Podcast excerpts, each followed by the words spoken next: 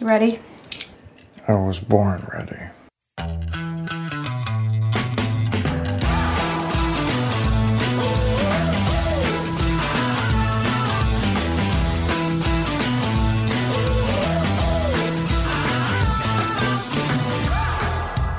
Welcome to the Advisory Opinions Podcast. This is David French with Sarah Isgur. Uh, we've got, I, am liking these very action packed podcasts that we've been doing, hitting a lot of topics, and we're going to do it again. We've got five topics. We're going to see, ask, what are, we're, we're going to ask Sarah, what are you looking for in Tuesday's primaries? We're going to talk briefly about the coronavirus in, uh, in, in, a, in a manner in which we do not pretend to be experts.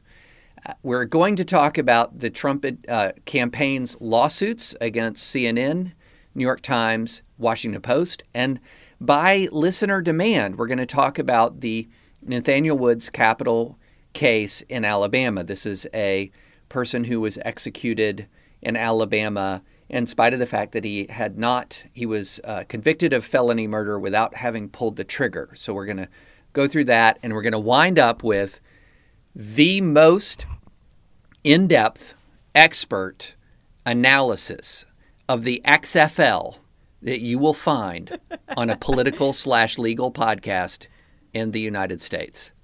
We may even want to narrow that further, but okay. I, I, stand by that statement. Before we okay. launch into uh, our conversation, and once again, uh, please uh, follow us, subscribe uh, on Apple Podcasts to this podcast.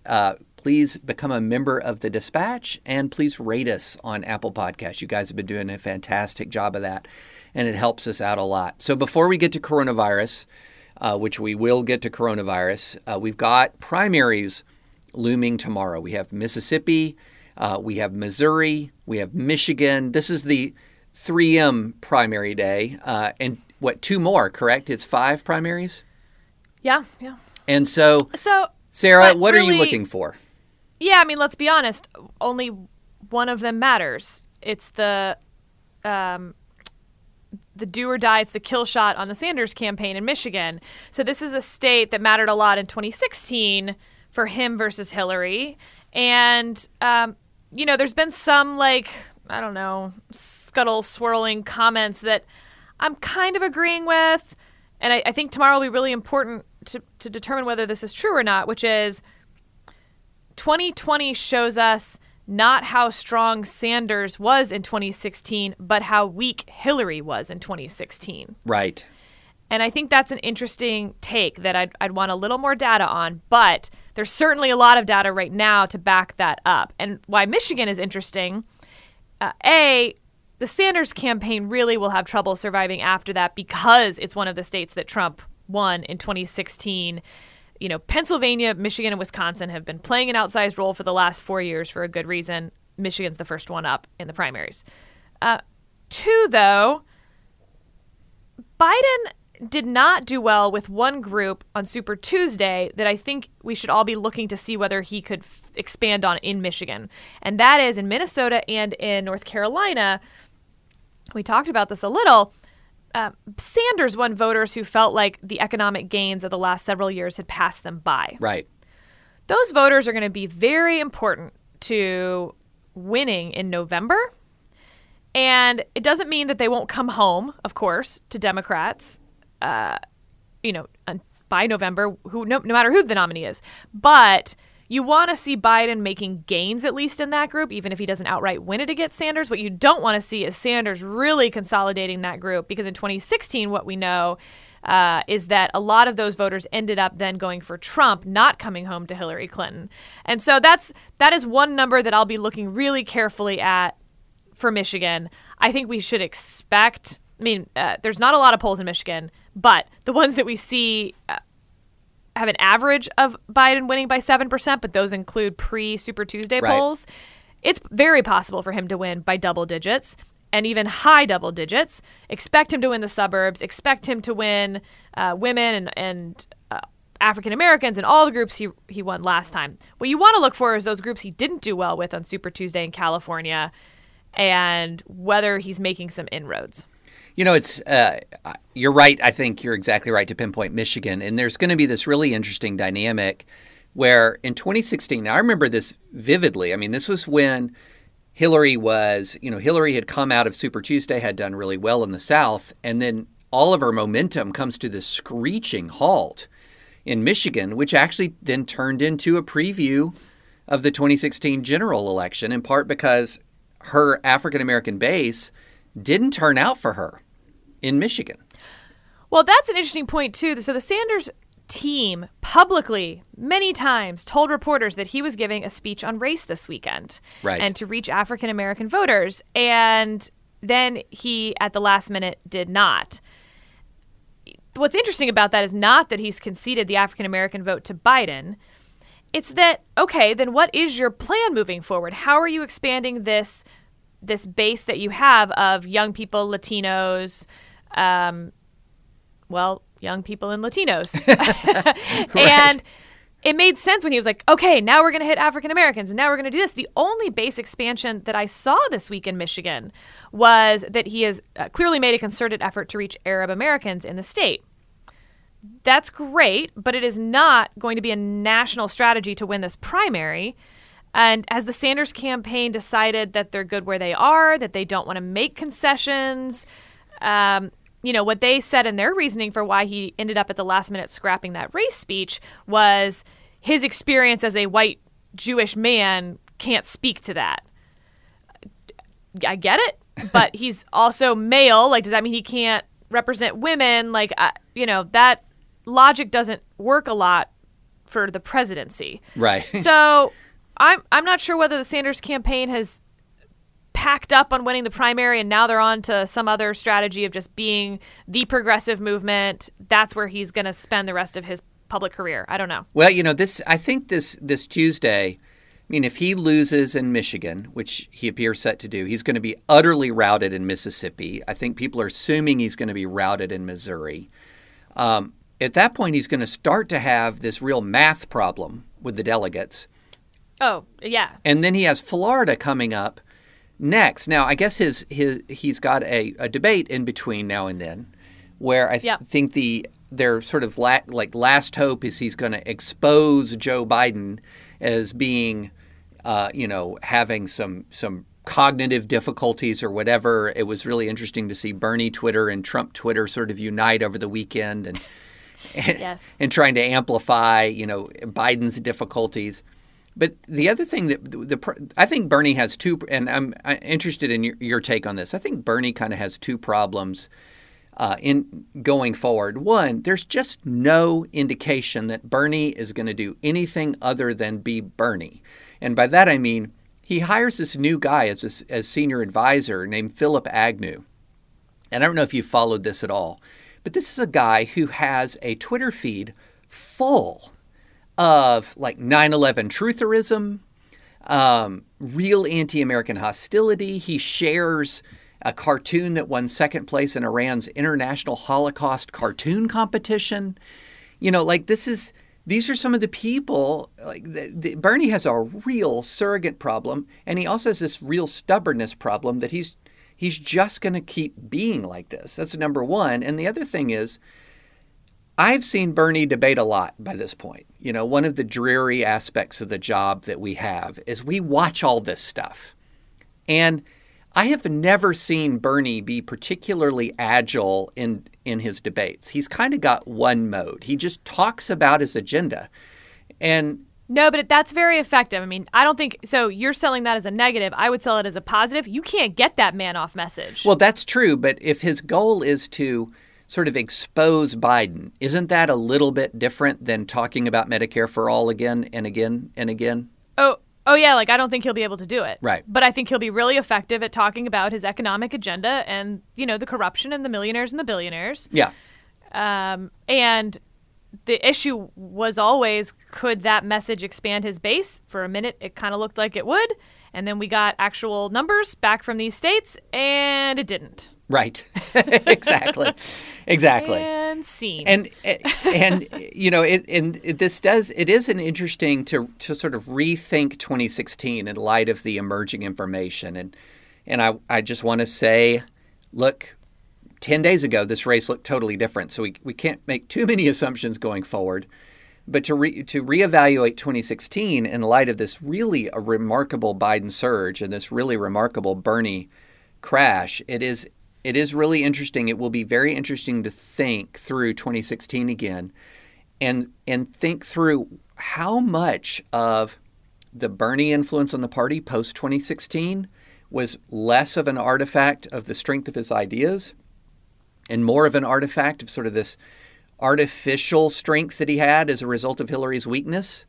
Um, how much is sort of this idea of Trump as a, uh, you know, kind of invulnerable political, politically magic uh, candidate is a product of his unique uh, campaigning gifts, and how much is a product of Hillary's weakness as a candidate? I mean, these Right. these are going to be very interesting things to discover over the next several months. And maybe on Thursday we should discuss the new Hillary documentary. and and so we shall. Uh, just as a preview, watched it on Hulu. Reluctantly started it, and couldn't stop watching. It was Okay, Thursday, don't spoil. Okay, okay, sorry, sorry. Well, moving on, uh, moving on from politics to well, to uh, pandemics and politics. That'd be like a good coffee shop name. Yeah, coronavirus. Um, it would feel weird not to talk about the number one news story in the world right now, but I, Yeah. I'm also very cautious about it because the one thing that has been so unhelpful uh, on Twitter and elsewhere is to have all of these voices that really don't know what they're talking about, about a highly technical problem that requires deep expertise to respond to, suddenly acting as if we have something to say about this. right. I mean, punditry in general is a little like football. Like, if you know sort of the basic rules, you get to have an opinion. Virology is not like that. Right. These people have spent their careers planning for pandemics. Um, and now the rest of us are like, anyway, so I read an article. yeah.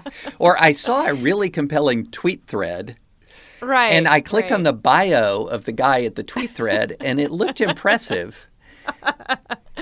Yeah. So I, I, so I'm, I have, you'll notice I haven't been tweeting much this week. yeah, I have not, you know, I have, I tweeted one thing earlier today and, and it was just basically something that is encouraging to me.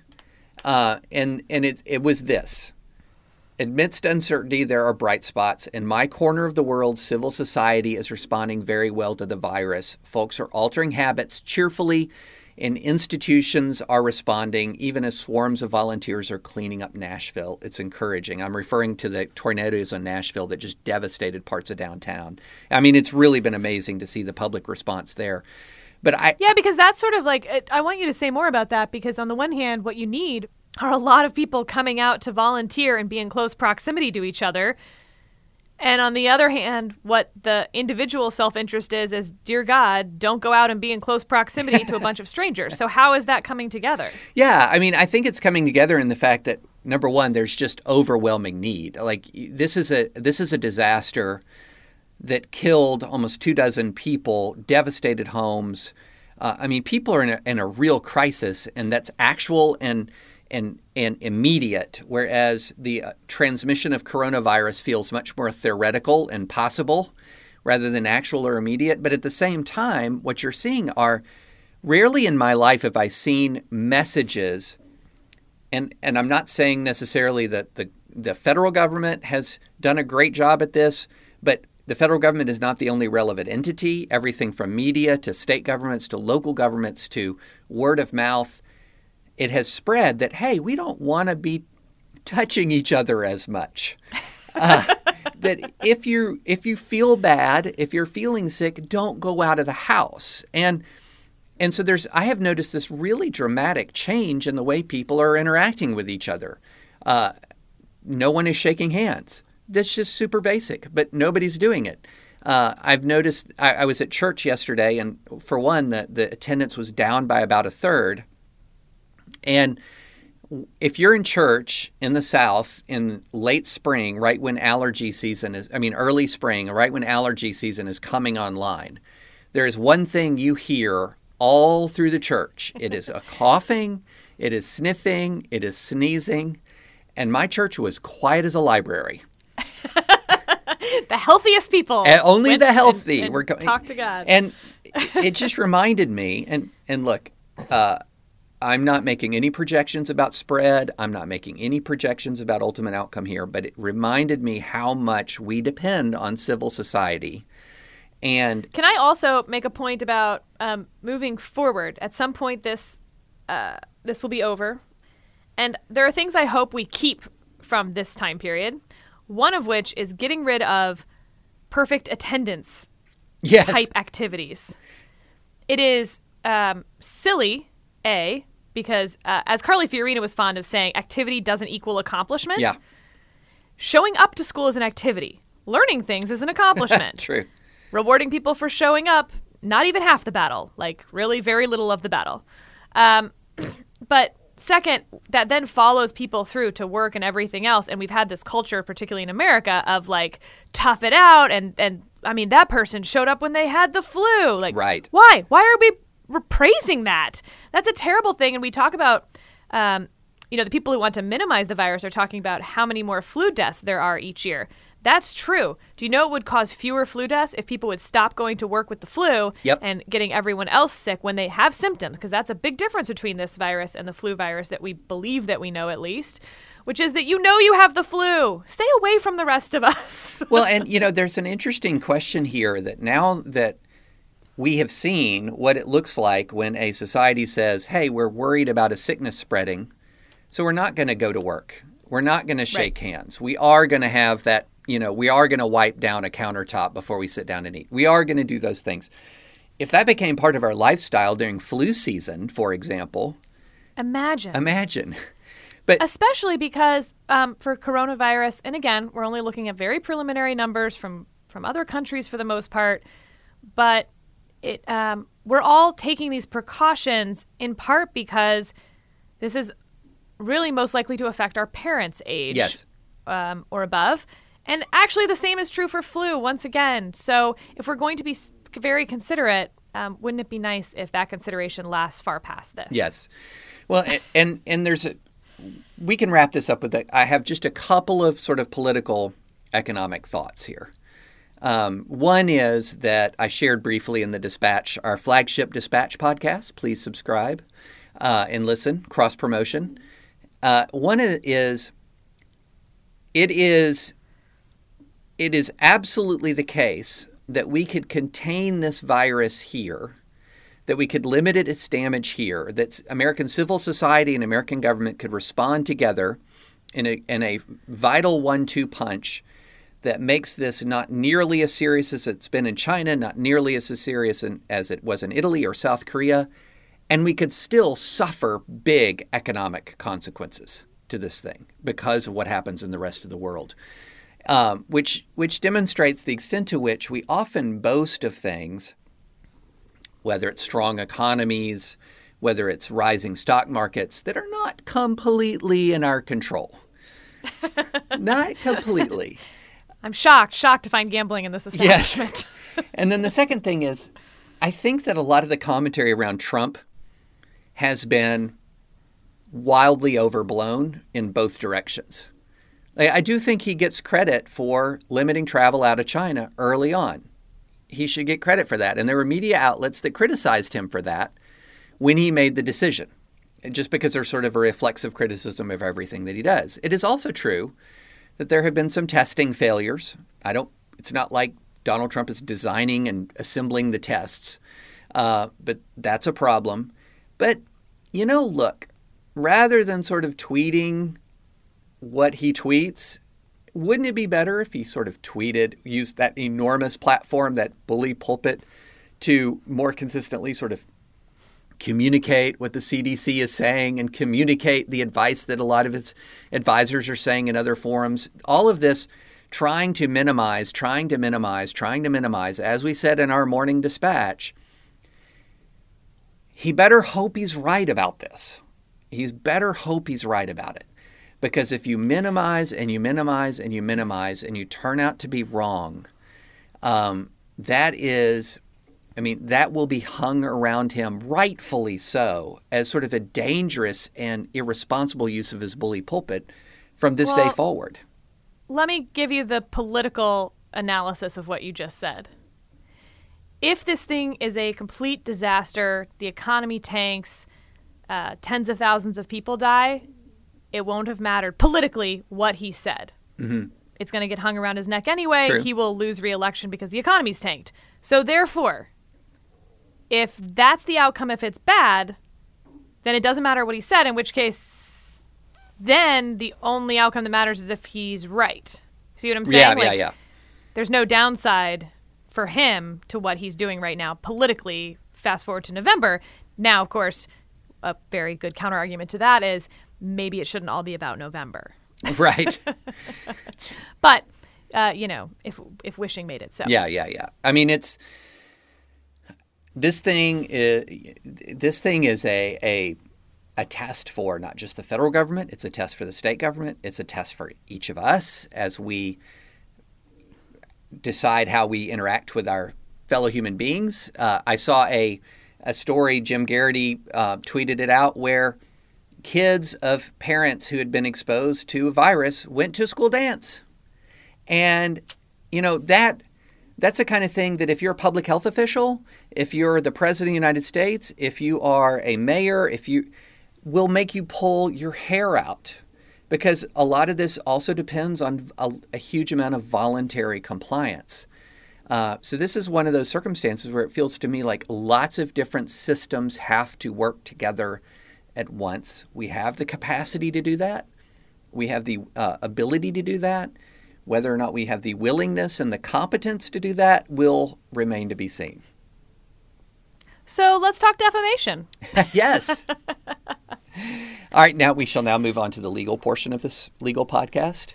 Um, so, Sarah, um, the Trump campaign is feeling increasingly litigious.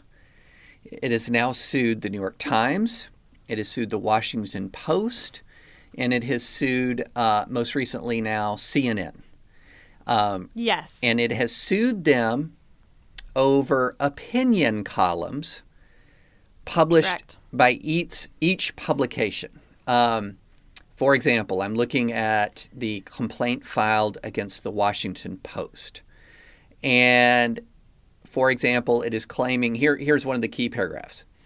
It says, On or about June 13th, 2019, the Post published the article entitled Trump Just Invited Another Attack. Mitch McConnell is Making One More Likely by Greg Sargent, which contained, and this is, I'm quoting from, from the, the campaign, the Trump campaign complaint. I'm not making a legal judgment. The defamatory claim that special counsel Robert Mueller concluded that the campaign, quote, tried to conspire with a, quote, sweeping and systematic attack by Russia against the 2016 United States presidential election. That's one of the complaints. Um, Yeah, and the other two are similar in the sense it's always it's um, about the Russia collusion effort. They're all opinion columns. yep. Um, and uh, like, so let's dive in on the Washington Post one a little. Like, you Yeah. know, we'll just pick one here. So if you go to that op-ed, the paragraph in question says Mueller also concluded that Trump and/or his campaign eagerly encouraged, tried to conspire with, and happily profited off those efforts. Yet Mueller did not find sufficient evidence of a criminal conspiracy. And then that paragraph links to an Atlantic piece that is called Five Things I Learned from the Mueller Report by Right. Benjamin Wittes that uh, discusses that further. So, um, and again, so the the New York Times piece that's over a line um, that says that the campaign had quote an overarching deal to uh, with Vladimir Putin's oligarchy to help in the campaign against Hillary Clinton. And then the CNN opinion piece complaint is that the campaign, quote, assessed the potential risks and benefits of again seeking Russia's help in 2020 and has decided to leave that option on the table based on the comments that Jared Kushner and Donald Trump made in um, public statements that they would not per se reject information about a political opponent um, in various interviews that they gave. So, I mean, this is fun, right? Let's talk some libel law. Yeah. Well, you know, the basic they have. Let's let's first talk law, then then facts. Number one,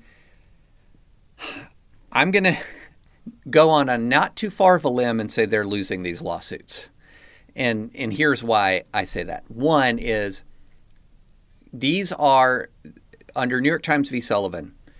The statements, the, the allegedly libelous statements, have to have been made with an actual malice. In other words, with knowledge that they were false or with reckless disregard for the truth uh, for you to prevail. It's a high bar. It's a very high bar.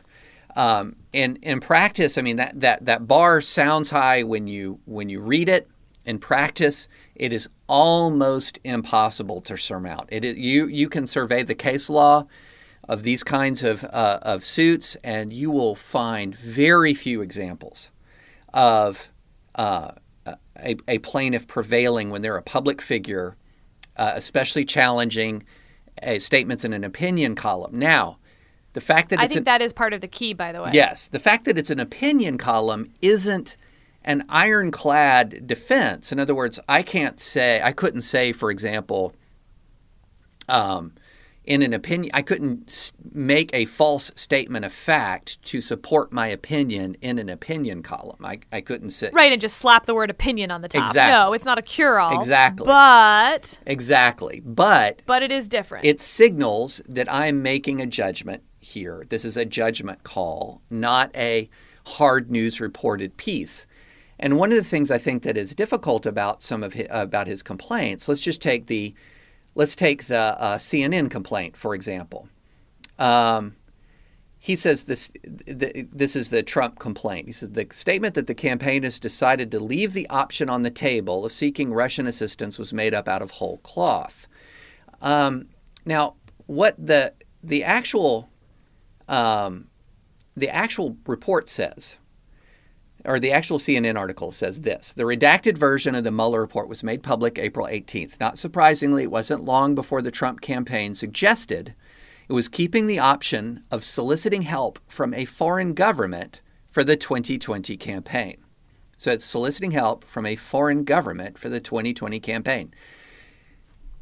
And then it goes on to talk about in early May, the very next paragraph, Rudy Giuliani, one of Trump's attorneys, announced he was going to Ukraine.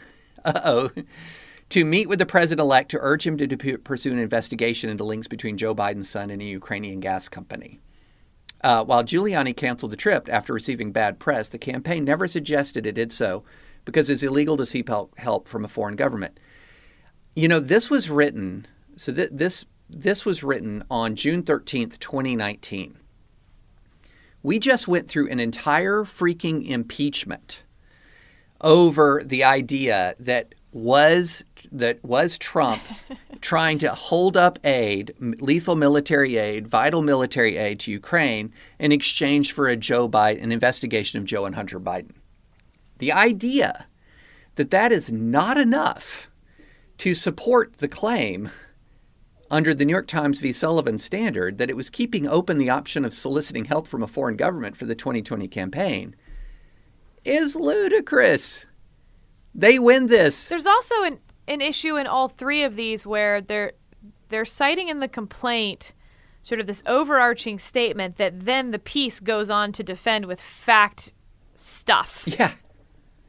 Uh, so uh, legally, these were all filed in federal court Yep. Based on diversity jurisdiction, which means they were from separate states, and that the uh, amount in controversy met the minimum for federal jurisdiction. This is very relevant because if anyone out there is familiar with anti SLAPP statutes, uh, they don't apply in federal court often, and they definitely don't apply in DC and Georgia, which are two of the three. Well, tell the people what a SLAPP anti-SLAPP law is. I am so glad that you asked.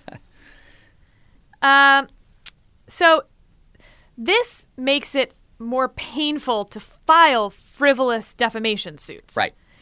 These are state laws that make early dismissal of meritless lawsuits easier for people who have been sued for defamation, and uh, often you have to pay the attorney's fees.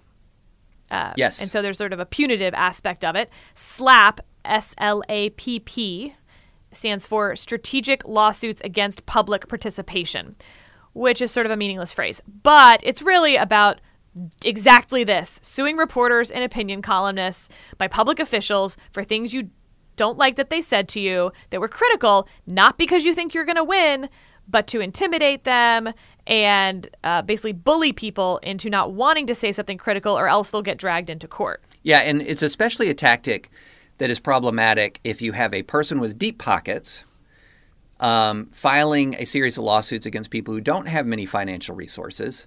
And you can. Which includes almost all local media at this point. Exactly. That's exactly right.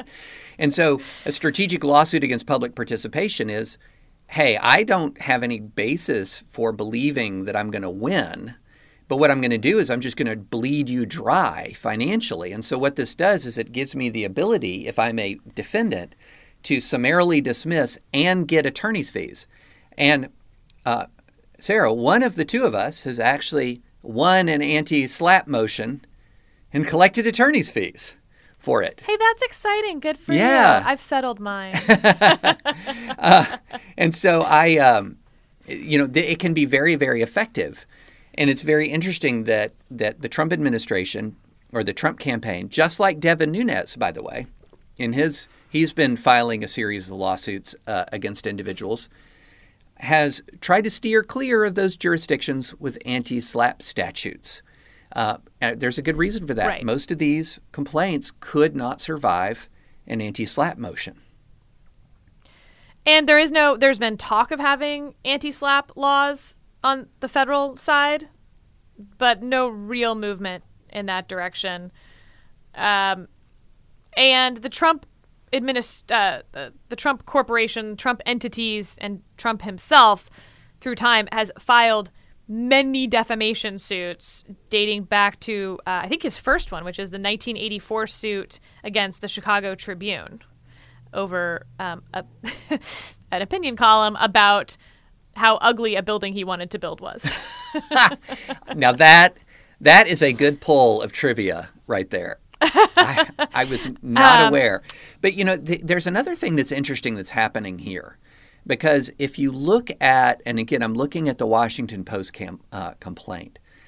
There, I, what I've noticed from a lot of the hardcore Trump defenders is they have started to have a very expansive definition of the quote unquote Russia hoax.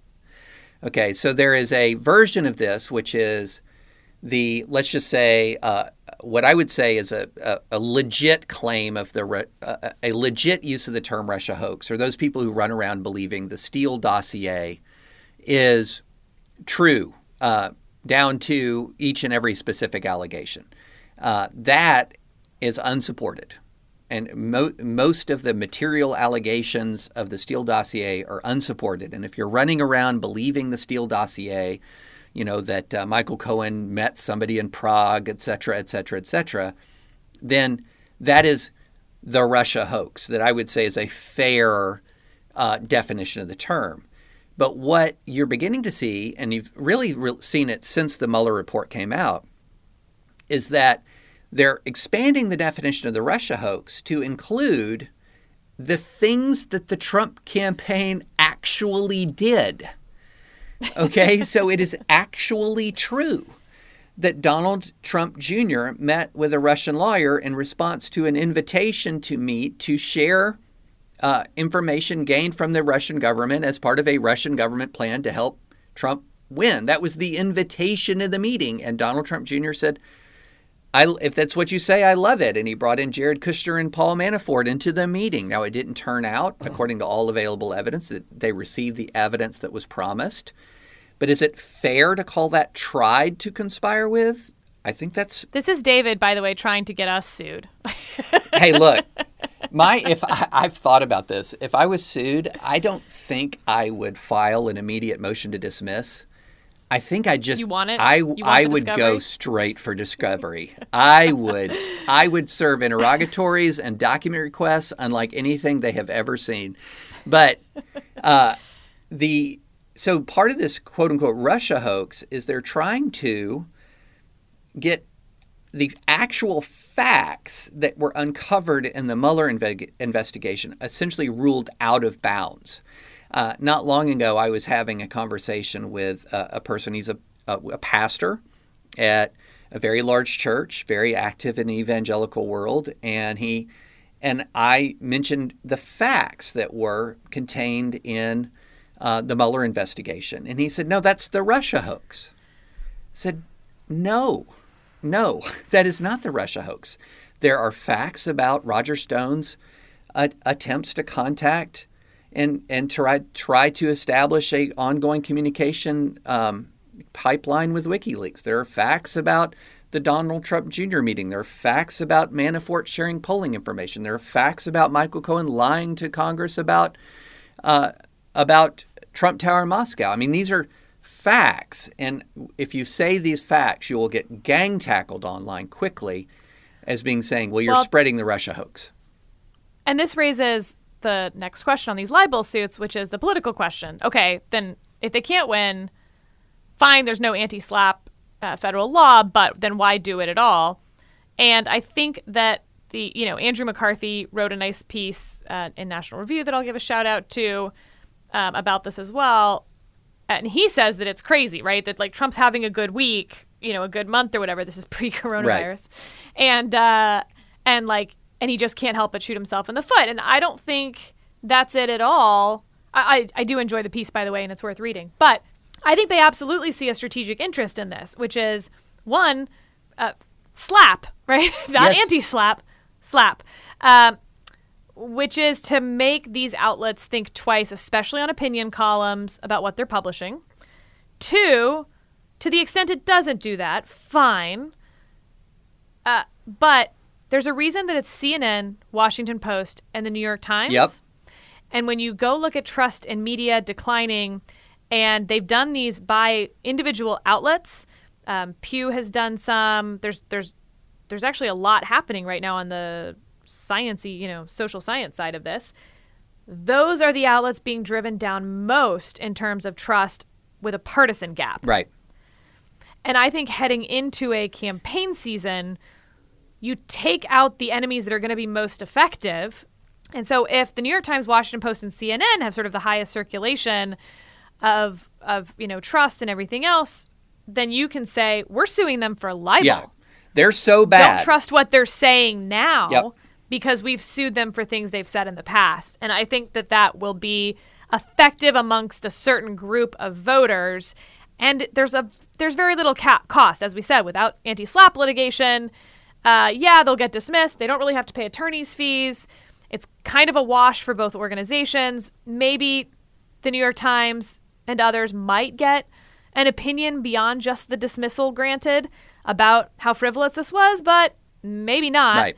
And I don't think, like you suggested, David, that they'll pursue discovery. No. I think they'll go for the dismissal. No, no, no. I mean, their counsel, you know, count their counsel. The best interests of the client here are to Yeah. are, is to pursue an immediate dismissal because if you if you ring up the the legal bills with discovery, I mean, those things can mount, and and it's not like the Washington Post, CNN, or New York Times are going to hire the cheapest lawyers in America. They're going to No. the legal bills will mount quickly, but the No, although that being said, don't underestimate Jeff Zucker, Arthur Sulzberger. like, who knows how litigious people are feeling right now? Well, that's true. That's true. And, you know, and and I, I also think that this is just part of Trump does a very good job of knowing what people like him for and doing more of that. And so uh, if if he understands very keenly that millions and millions and millions of Republicans like him for fighting the media more than George Bush did, more than Mitt Romney did, more than really any other Republican did.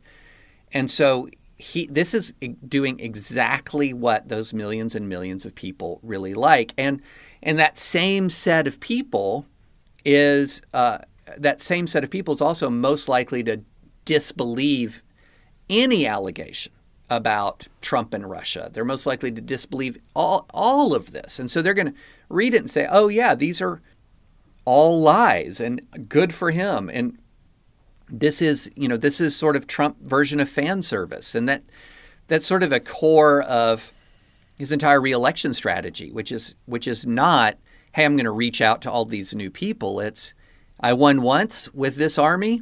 I'm going to win again with this army. And this army is going to be even more dedicated than it was in 2016 because they have now learned that I take care of them and I do what they I do what they like me to do. And I think that's, that's exactly what Bernie's strategy was this time around as well. Yes, indeed. So we're full circle.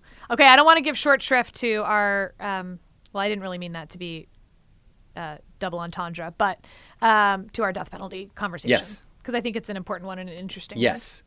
Um, so, do you want to go through the facts of the case, or do you want me to go through the facts of the case? Well, there's the facts as they've been reported, and then there's the facts as they've been described in the briefs. Yes. I think I think starting with the facts as they've been reported is actually important because that's what most people saw last week. Yeah. Uh, so I'm going to do that, but bear in mind this is not necessarily the facts um, as they've been pled in, in some of these briefs. And this is going to be interesting because I don't actually know what you're going to say about your assessment of the case. Uh, ditto. Yeah. but I, yeah, so I've I've had long-standing feelings about th- this is such a perfect case to discuss this Yes. for me. so, uh, Nathaniel Woods was executed last week. Um, he was convicted of what amounts to felony murder for the killing of three police officers. A fourth one was uh, shot and survived. Woods and the accomplice were in their Birmingham apartment where they lived and sold drugs. And the police officers, the four, were there to serve a misdemeanor warrant for Woods. Spencer, the accomplice, says that he shot the officers when he saw them beating Woods and pointing a gun at him.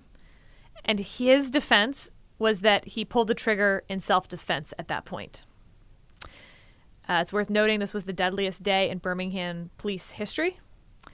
Um, and also relevant is when Woods is arrested for this.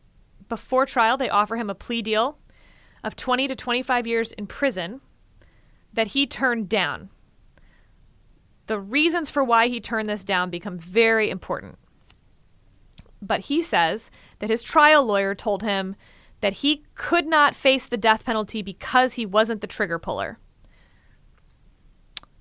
That is wrong as a matter of law, of course, because felony murder, uh, you know, if you're all part of the same plan, it doesn't matter who pulled the trigger. It matters that you were part of the plan. So, both Woods and Spencer were convicted of murder. Both were sentenced to death. Spencer, the trigger puller, however, has not had his death penalty carried out. So, there's also some outcry here that the trigger puller is alive and that the accomplice, the alleged accomplice with these, you know, some of these stories, uh, was put to death. Okay, I think that's a pretty. Oh, and one other important thing Alabama does not have a unanimous jury requirement for sentencing. It does have to be 10 or over. So 10 of the 12 jurors on the case voted in favor of the death penalty, and the judge then decided in favor of the death penalty. We'll get that that's actually very unusual in this country right now, but not unheard of, and it seems to be changing. The Supreme Court has not taken up this specific thing yet, though I suppose it could um, down the road. Okay, there's some of your facts. Yes.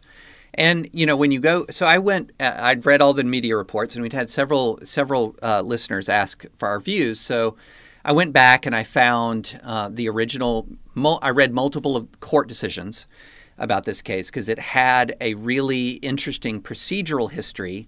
Although the facts of the case um, are not it is not one of those death penalty cases where there's substantial uh, substantial evidence the the famous death penalty cases that you will read about and that really tend to capture the imagination often have sort of substantial elements of doubt about the guilt of the defendant Right. This is not. Um, it is not an actual innocence case legally. no There are some in the media who have said that he is actually innocent. However, legally speaking, they did not pursue this as an actual innocence case. They pursued it as an ineffective assistance of counsel case, and that's why, for me, this is an important case to talk about. Yeah. Um, I don't think there's anyone out there in the country who legitimately believes that we should ever put people to death who are actually Right. innocent. There's some question on the process that we should give to actual innocence claims, uh, but even people in favor of the death penalty, I know, want to give more process to actual innocence claims. They want to give less process to non actual innocence claims, but just not the death penalty Right. arguments. Right. And So, And- so I think we should treat this not as what in the press it may be treated as, which is maybe he was innocent. I think we should treat this as what the legal arguments were, which is not an actual innocence Yeah, claim. and and I think the press did a disservice by very briefly describing this in a way. Well, he didn't pull the trigger. Um, when the reality was, these officers had come to his house before. He had told them he had threatened that uh, if you come in here, we'll f you up. They went, confirmed that they that there was an outstanding warrant for him. Uh, went back to the house. When they tried to arrest him, he retreated into the house. The officers came into the house, and the evidence was they didn't have their weapons drawn when they came into the house. Uh, the, Woods' friend opens fire on the officers, and Woods. Uh, there was evidence that Woods. This wasn't just sort of like I'm the uh, I'm the, I'm the driver of a convenience store robbery, and I had no idea that my my friend's gun gun was loaded. Sort of felony murder. This was there was also evidence that he was pointing out targets for his friend to shoot. Um, so this this looks to all the world like a, a a true ambush killing of three police officers, and I think that there's then good reason why this was not an actual innocence case, and it was a disservice of the of the media to kind of hint around at that. Um, the And at their cert petition, part of their ineffective assistance of counsel claim is that the evidence at trial would have would was overwhelming. Yeah. And that the lawyer needed to tell him that. Exactly. That the evidence of his accomplice um, ac- actions was overwhelming. So it, it would undermine an actual innocence claim as well. They, they couldn't pursue both, is the right. point. Right. And so to me there were two aspects of this that are ineffective assistance of counsel or two aspects that were that if you're wanting if you're wanting your death penalty cases to be as flawlessly tried from start to finish as possible um, and and flawlessly you know litigated from start to finish as possible there were two elements of this that were troubling one was the allegation that his attorney did not tell him that he could be executed even if he wasn't the trigger man. And the other one was that there was evidence that his atter- initial attorney just sort of abandoned the appeal, um, just kind of walked away from the case. Um, this is a close one for me, Sarah. this is a close one for me. I have to be really honest. Um, you have no real dispute about guilt. I am not somebody who is, as a matter of moral principle, opposed to the death penalty. So I'm not opposed to the death penalty in all circumstances. I support the death penalty in limited circumstances. And so it's not like I'm looking for any reason to get somebody. Um, uh, it's not as if I'm I'm looking at a death penalty case and saying because I'm opposed to the death penalty, I'm looking for any potential reason to uh, have this sentence commuted or overturned. So I'm not approaching it from this standpoint, but at the same time, because I support the death penalty in some limited circumstances, and because we have to absolutely do everything human beings possibly can do to uh, support, uh, to, to make sure that only guilty people are being executed, effective assistance of counsel is absolutely critical. And so when I see somebody being, uh, you know, when there's evidence that a person was told in plea bargain negotiations that just flat out false information about life and death, um, I am very leery of So- executing in that circumstance. But, I, but I'm very, very Uh, interested in your view. I've worked on a number of death penalty cases. Um, I've also uh, worked around this area some as well. Um, I worked in a neuroscience lab as a fellow for a while on criminal justice issues. And here's what I would tell you about this, David. This case is about the most run of the mill, common habeas petition death penalty case you'll see. They all look about like this. Uh, you know, when we're separating the actual innocence ones and the procedural right, ones. right. There's always pr- allegations be- of procedural error. Always. Yeah.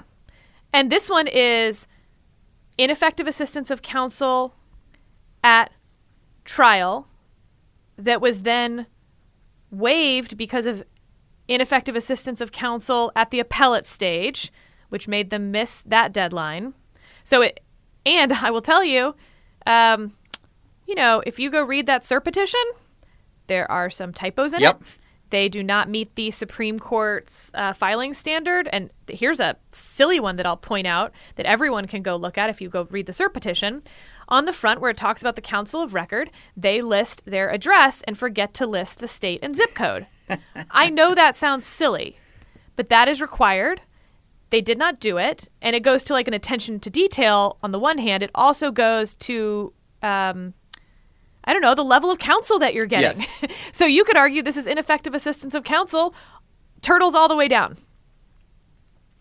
And I think, unfortunately, what um, this is incredibly common. And I find Justice Breyer's thoughts on this, and he has spoken about it at length, to be somewhat persuasive. At some point, when the death penalty uh, is not administered based on the crime, but based on, frankly, the effectiveness of your counsel, whether it falls below the legal standard for ineffective assistance of counsel, it becomes arbitrary. Right. And arbitrary is cruel and unusual. Uh, it was compared to lightning striking. Um, and in this case, uh, I, you know, I was fortunate when I was clerking. Um, none of the death penalty cases that I am thinking of right now were actual innocence claims. Those are much harder to work on. Uh, but if it's really, you know, if you have a great lawyer and you're not going to get the death penalty because of that, that's a big problem for me. And whether his counsel fell below the legal standard for ineffective assistance of counsel, even reading the cert petition, where there's money behind it, there's people involved, Kim Kardashian is on this situation, and there are still typos, and these people don't know how to file a cert petition, I think we have a big problem with our death penalty jurisprudence in this country. So I'm going to agree with that 100%. Um, I completely, totally agree with that. I think that uh, that's what you know. When I look at these things, it's not a it's not a reason to execute the man that ineffective assistance is common. Right. You know, and and what you're saying, uh, with you know about your work um, re- more recently is also true. That when you know, when I was uh, had exposure to this in law school, spent some time uh, with the uh, U.S. Uh, U.S. Attorney's Office in in Boston. And you know, just looking at one of the things that you end up doing is looking at some of these prisoner petitions, and formulating uh, initial responses to some of these prisoner petitions. And you you look at these things and you're just amazed often at the lack uh, at the low quality lawyering that occurs. And y'all, I know that there are um, law students listening. Guys, I can just tell you, we have too many lawyers in America. Arguably, it is indisputable we do not have enough good lawyers. it is indisputable, and especially in the we we have a real need in the criminal justice system for excellent representation, and I have huge amounts of sympathy for public defenders, many of whom, if they had the level of practice, uh, in other words, the number of clients and the amount of resources that that white collar, uh, you know, that that high end, say white collar criminal defense attorneys have, would be outstanding. Um, so they're Right. I, that that's such an important point. This is not to crap on public defenders. It is not that they are uh, all bad lawyers at all. There may be some bad lawyers out there, but the vast majority, the problem is the overwhelming caseload um, that and the pay all combined uh, and and and that to me makes a system that doesn't work. It's not a moral objection to the state taking a life that you have to buy into here but if you buy into the fact that the process as we currently have it cannot administer justice fairly and across the board without account for wealth, race, status and all of those things, which I think if you work on these cases, you will quickly come to that conclusion. Well, I, Then I think you can be against the death penalty for other reasons. Right, I, and and I think that you know I, I keep going back to this um, in my mind. This, eh, let's circle all the way back to coronavirus. How much we need competence in this country? You know, so many of our uh, arguments, political arguments, are about ideology. So many of our political ar- arguments about pure partisanship. Man, do I wish we had more of an emphasis on just pure competence and and excellence, not just competence, but a, a commitment to excellence in in in in creating functioning systems. And you know, I think if if you talk to folks who get deeply exposed to the criminal justice system in the United States, again, you will find people who are doing heroic work. You will find people who would be capable of doing incredible work if they weren't so overwhelmed. But you will also see a system that is overrun with mistakes, overrun with disparate outcomes depending on your financial resources, overrun with disparate charging decisions based on the projections of disparate outcomes based on resources. And Well, and don't forget the judicial system then gets flooded with uh, arguably frivolous habeas petitions as well. It does. And so the meritorious ones don't get the attention that they deserve. yes, Uh, and this is all, by the way, just on the uh, legal death penalty cases. The actual innocence death penalty cases have enormous problems as well. Uh, there was an en banc case in the Fifth Circuit that I think is just worth it. It, it has it will stick with me for my whole life. Um, so, a man was found guilty of uh, armed robbery, and he was sentenced to 50 years in prison. He was then put on trial for murder, and because of the armed robbery conviction that came first, he really couldn't testify um, in his own defense, or they would have used that armed robbery conviction to impeach his testimony. So he did not testify in his own defense. He was convicted of that and sentenced to death. Two weeks before his death sentence was to be carried out, they found that the prosecutor had intentionally suppressed blood spatter evidence that would have ruled him out as the perpetrator of that robbery.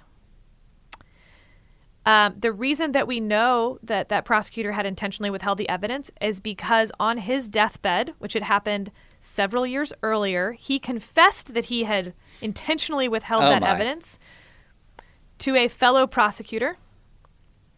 That fellow prosecutor did nothing with that information and continued to hold his bar license.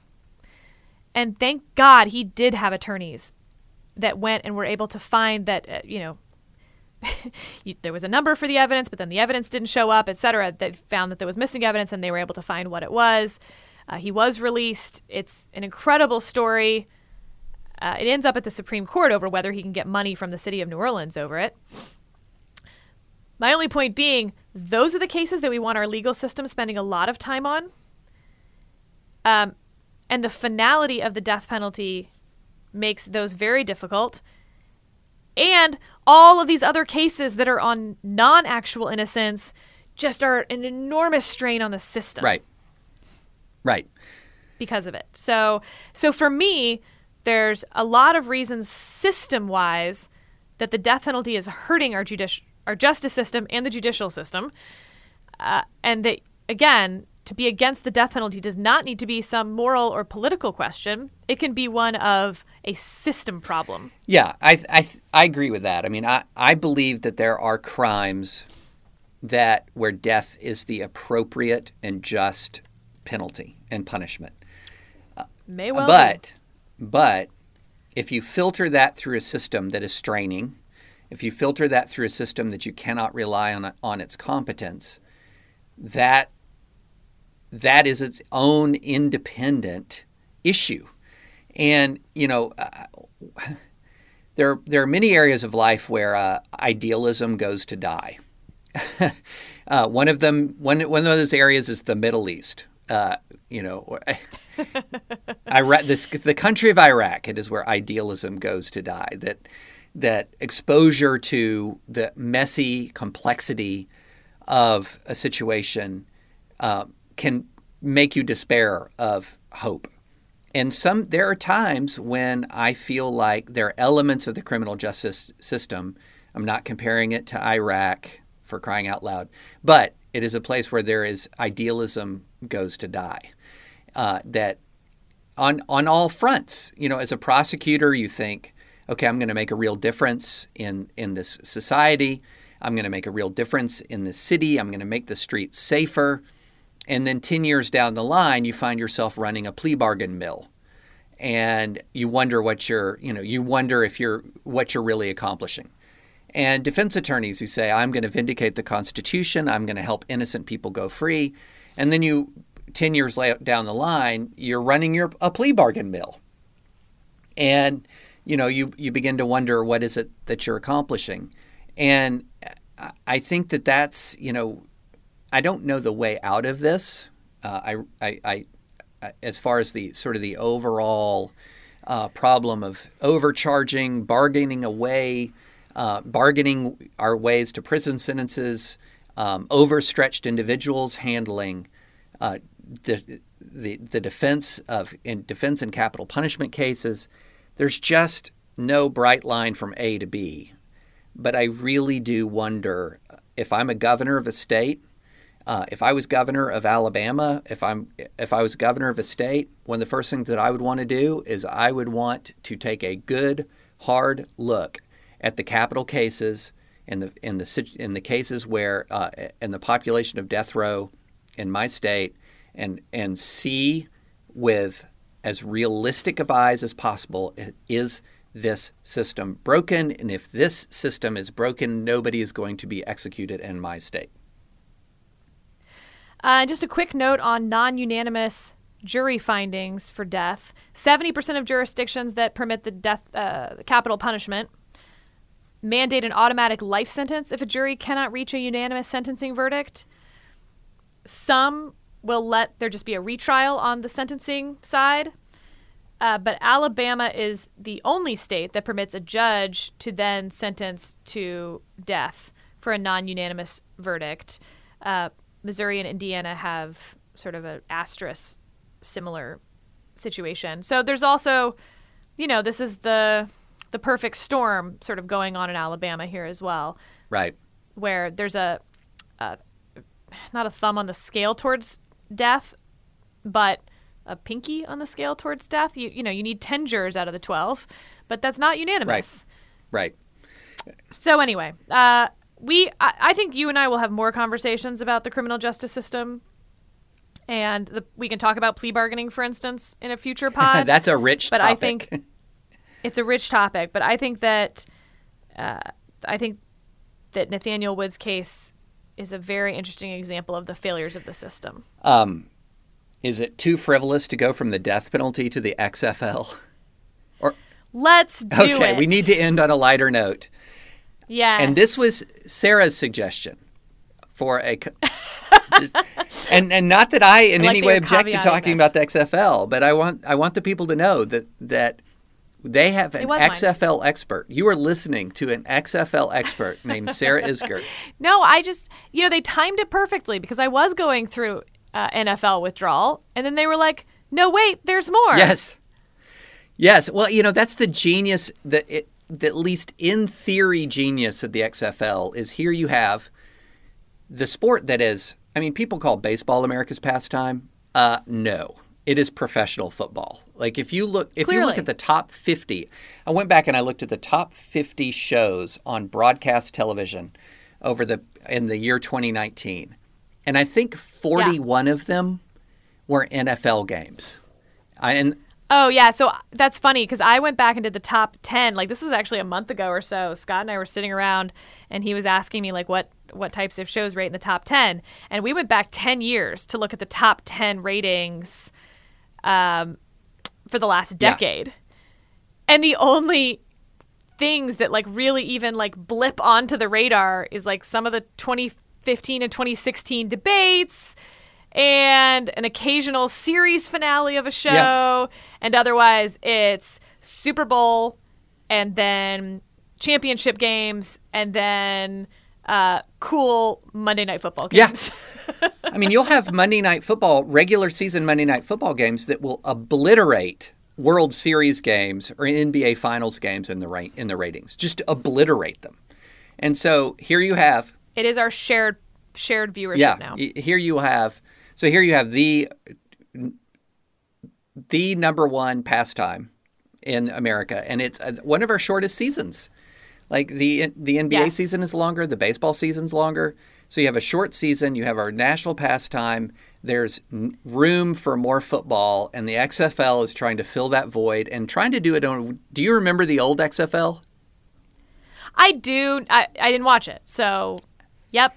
uh, it what that opening game was in 2001, Yep. um, and it had uh, 15, close to 16 million viewers. Yeah, I, re- I remember it vividly. Uh, I remember the nickname "He Hate Me," which because the old XFL really doubled down on the W on its WWE parentage. Yeah. And so this was going to be this is over the top football. And so we're going to let you have a nickname on the back of your jersey. The most memorable one was "He Hate Me," which is like it was the perfect Twitter handle invented a decade before Twitter. Uh, and it was WWE on the gridiron. And for a while, I actually kind of liked it because I grew up a WWE fan. I, Sarah, have seen in Rupp Arena in Lexington, Kentucky, Oh Lord. Hulk Hogan wrestle Andre the Giant in front of 24,000 screaming fans, of which I was one. I think I almost caused permanent vocal cord damage when Hulk did his. He, he pile drived Andre the Giant, and then he did his thing where he would uh, circle his hands and put his cup his ear. All right. Little off Okay, topic. so sorry. This David's a very specific type of nerd. I don't know if it's replicable. Um, so okay, but the XFL this time is going for a bit of a different vibe. I think it's more like, hey, you want to keep watching football? Here's like sort of almost like a minor league football that you Yep. can keep watching because March Madness hasn't happened. Uh, MLB is pretty boring at the front end anyway, even when it does start happening. Um, and I, for instance, hate golf. um, uh, so, and I think the rule changes. I mean, if you're a legal nerd, the XFL should be like, you should be loving being able to watch the difference that some rule changes can make. And I am here for Yes. that. Yes. So the two rule changes I love. One is no more extra point kicked. Uh, obviously, that is the number one best rule Oh, change. the most Yes. boring. Describe the, the rest most of it. boring play in football is that ridiculous is the ridiculous extra point that's there just because of tradition and tradition alone. And XFL says you have three potential plays. You can choose a one point extra point, a two point, or a three point at different distances, and not not one of them are kicked. And so what it does is it means great. a game that is up up to a nine point difference is just a one score. It's a it's a touchdown and an extra point away from being tied. And so I think that's fantastic. I love that. and it's like it adds a whole element of strategy. It I there's like infinite number of things, and I hope what ends up happening is that the XFL becomes sort of a laboratory of experiment for rule changes that then the NFL can steal. Sort of my point about the two-party system in a weird way, uh, that the best ideas just get taken by one of the parties. Um, okay, but I assume is the other one the kickoff Yes, the kickoff. or th- yeah, yeah. Okay, talk Uh, about the that. kickoff is fantastic because the kickoff in the uh, you know in the NFL has a couple of problems. One, it's the most dangerous play in football because you have these world class athletes who get up a full head of steam before they make contact with each other, and so it's the most dangerous. But also, in part for that very reason, it's one of the most exciting. If if you're fielding the kickoff, so what the NFL has done is it sort of made it harder. It, much more. It's much more rare to see a run back. And the NFL is fine with that because it's safer, but then it takes this whole play, sort of this whole exciting play out of the game. And so, what has the XFL done? It has restored the excitement and while maintaining at least a degree of safety. So, it takes the two teams, it pushes them all down the field to where essentially both the offense and the defense are lining up five yards apart at a at, at opposing lines of scrimmage. The kickoff takes place. No one can move until the runner catches the ball. And then it's almost as if you've got a handoff to a running back, except he's going to have a little bit more of a head of steam. His offensive line is going to have a little bit more room to create holes. And it's just a lot of fun. So you actually have a kickoff return. Uh, you can actually, because of the way it works, you can actually have some plays on these kickoff returns.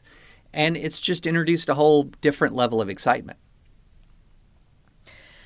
And yet, uh, so XFL did win the Saturday Night Network ratings a week ago.